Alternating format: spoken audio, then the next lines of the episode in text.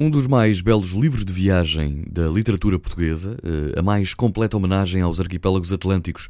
Em 1924, Raul Brandão fez uma viagem aos arquipélagos dos Açores e da Madeira, juntamente com um grupo de intelectuais, e dessa visita, eh, das suas impressões e anotações, surge o livro As Ilhas Desconhecidas, Notas e Paisagens, em que, no fundo, o autor não só descreve como, com particular fulgor a beleza natural das ilhas, como observa a condição do seu habitante. Esta é uma obra fundamental na formação da imagem interna e externa destes territórios.